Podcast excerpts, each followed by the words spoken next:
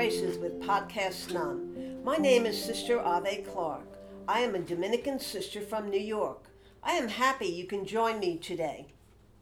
Hello, everybody. This is Podcast Sister Ave, Everyday Graces, and today I have a wonderful friend and sister of St. Dominic, Sister Alice Byrnes, with me.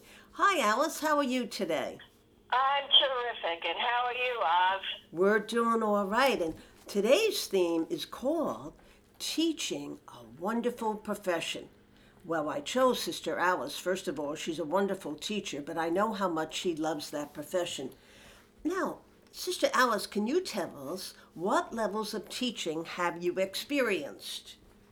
Well, I have run the gamut. I have taught from first grade, fourth grade, seventh and eighth grade, all through high school, and all levels of college, and even a graduate level, course. Well, I think everybody hearing that saying, wow, she sure had a fun time. Now, she didn't mention, but along the way, she was also a principal, which means that she cared about teachers. Now, I want to ask you, what did you learn from each grade level? Was it the same lesson or different lessons? Uh, that's a very interesting question. Um, actually, and, and I don't mean it uh, in any way to be demeaning of older students, uh, adults, or young adults, but it's all the same in, in many, many ways. Um, from first grade all the way up, we're all human beings. We're all students, and um, very similar. There, of course, are differences. There are. Um, I, as I look back at the little ones in first grade, you and I taught first grade together. Um, by and large, there was a, a spirit of innocence and wonder and excitement. Uh, learning was new to them, and they were so excited to learn and to grow up. Um, and of course, some of the things they said and did were funny. Um, and it, it, it, I think it activates the inner child within each of us. Uh, you know, I was thinking the other day when it started to snow. Uh, when I first taught first grade, I had 50 little six-year-olds, and when they saw the snow coming down, they all jumped up out of their seats and ran to the windows to look at it.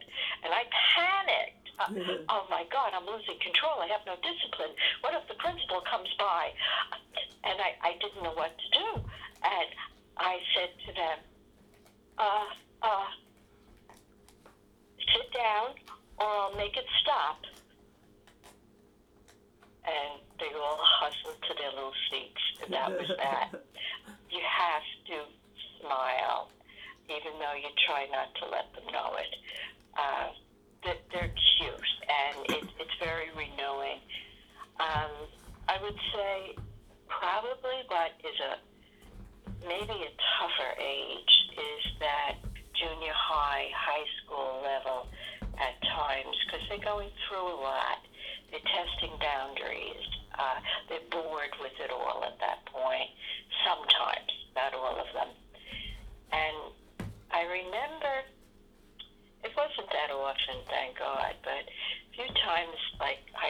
girls would come into the classroom and they'd be out of sorts and fresh.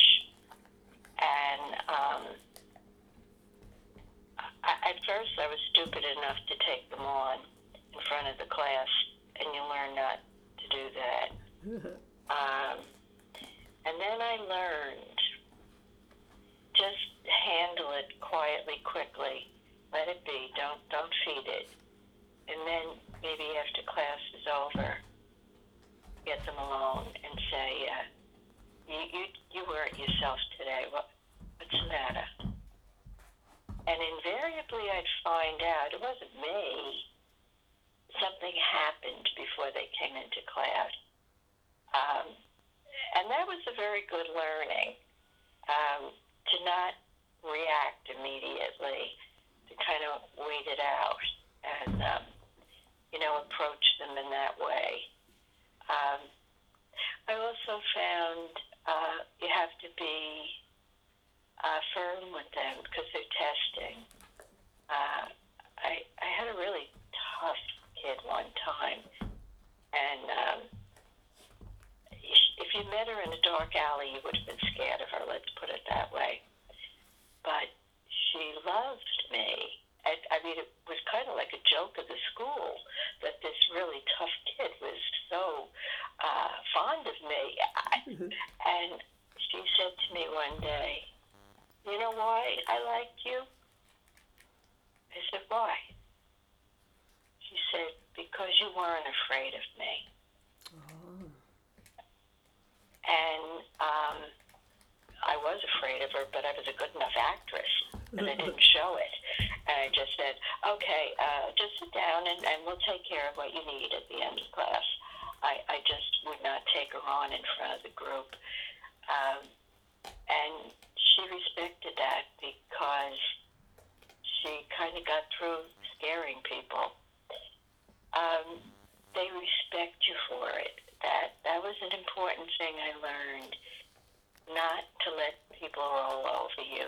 Calmly handle it. And um,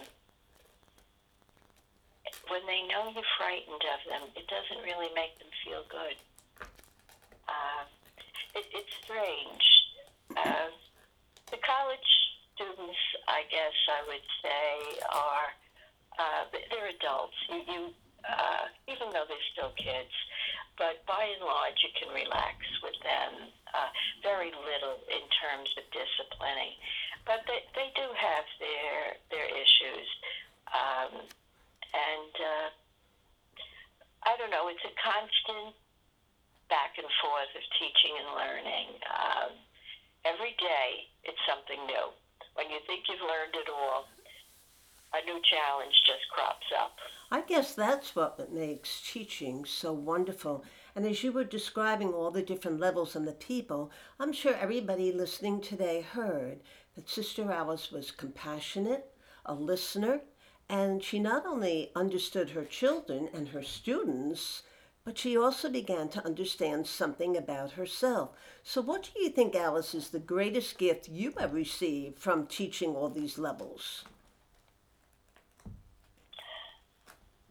Probably the, greatest gift that uh, I think any teacher receives, and I know uh, for myself, is when I meet the students later on in life and um, to see how they've matured.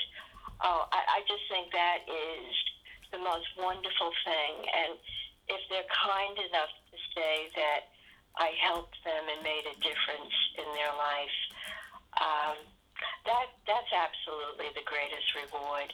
Uh, I'm so proud of some of them. Uh, one of my students from Dominican Commercial, and and she was a handful. Um, she's in charge of the emergency room at New York Hospital Queens.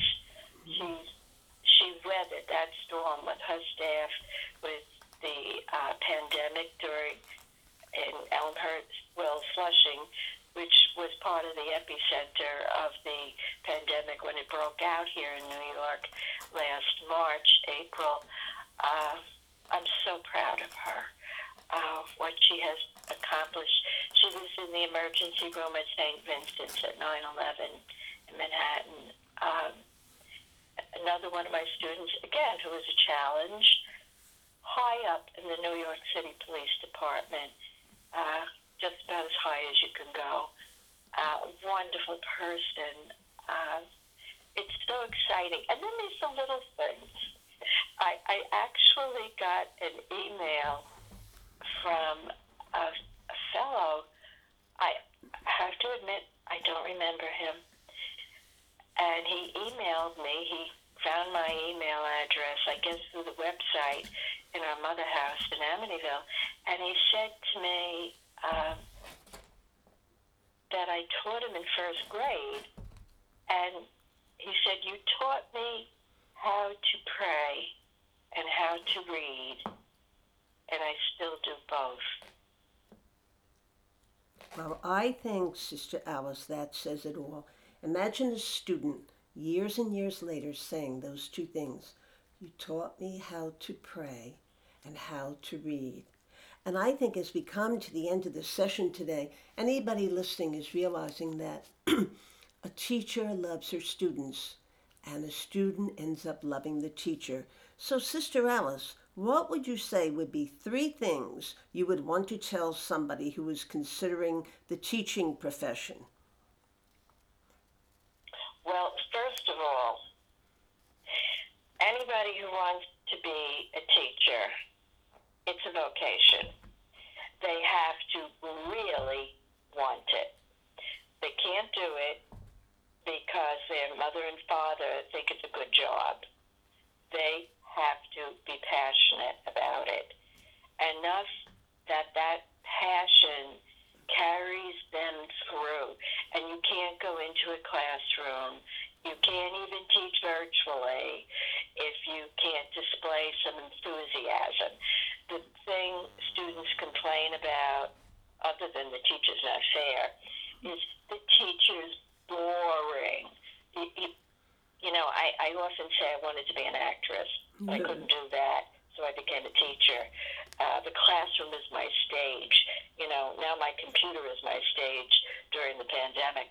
But uh, Zoom is giving me a little opportunity to perform.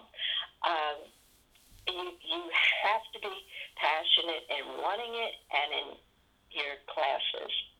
Um, if you're not interested and enthusiastic, there's not too much chance they will be. And they can smell it.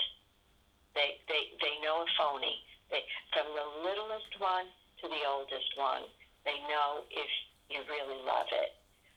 Uh, the other thing I would say, whatever you teach, you have to really love the subject matter also, and you've got to know it. You have to be competent.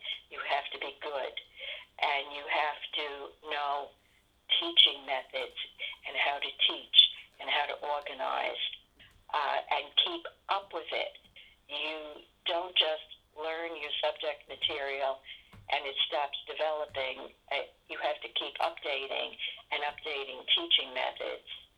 Um, and then, maybe most important of all, you have to genuinely love your students and care about them and believe in them and help them when they're down to believe in themselves.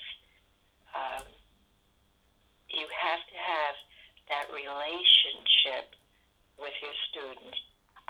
True of any profession. You know, we often say with medicine, for example, you want a doctor who's smart, who knows his or her stuff. Um, and then, you know, we used to say that they need to have the bedside manner because if there's that personal rapport is trust. And a doctor can't help you if you don't trust him or her. And a teacher cannot really teach you unless they trust you. They have to trust you. I, um, I think I those think, are wonderful. I think if somebody has all of that, they're going to be a great teacher and it will be very rewarding for them. Well, I think all those examples came from a wonderful, good teacher, and not just a good teacher, a good person and a good friend. So I say to all you today listening, maybe some of you are teachers, retired teachers, are thinking about it. Maybe some of you are students too. Think of the heart of what Sister Alice was saying. Loving what you do, respecting other people. This was a great, wonderful podcast today, Sister Alice, and we got the idea everyday graces. Take care, everybody.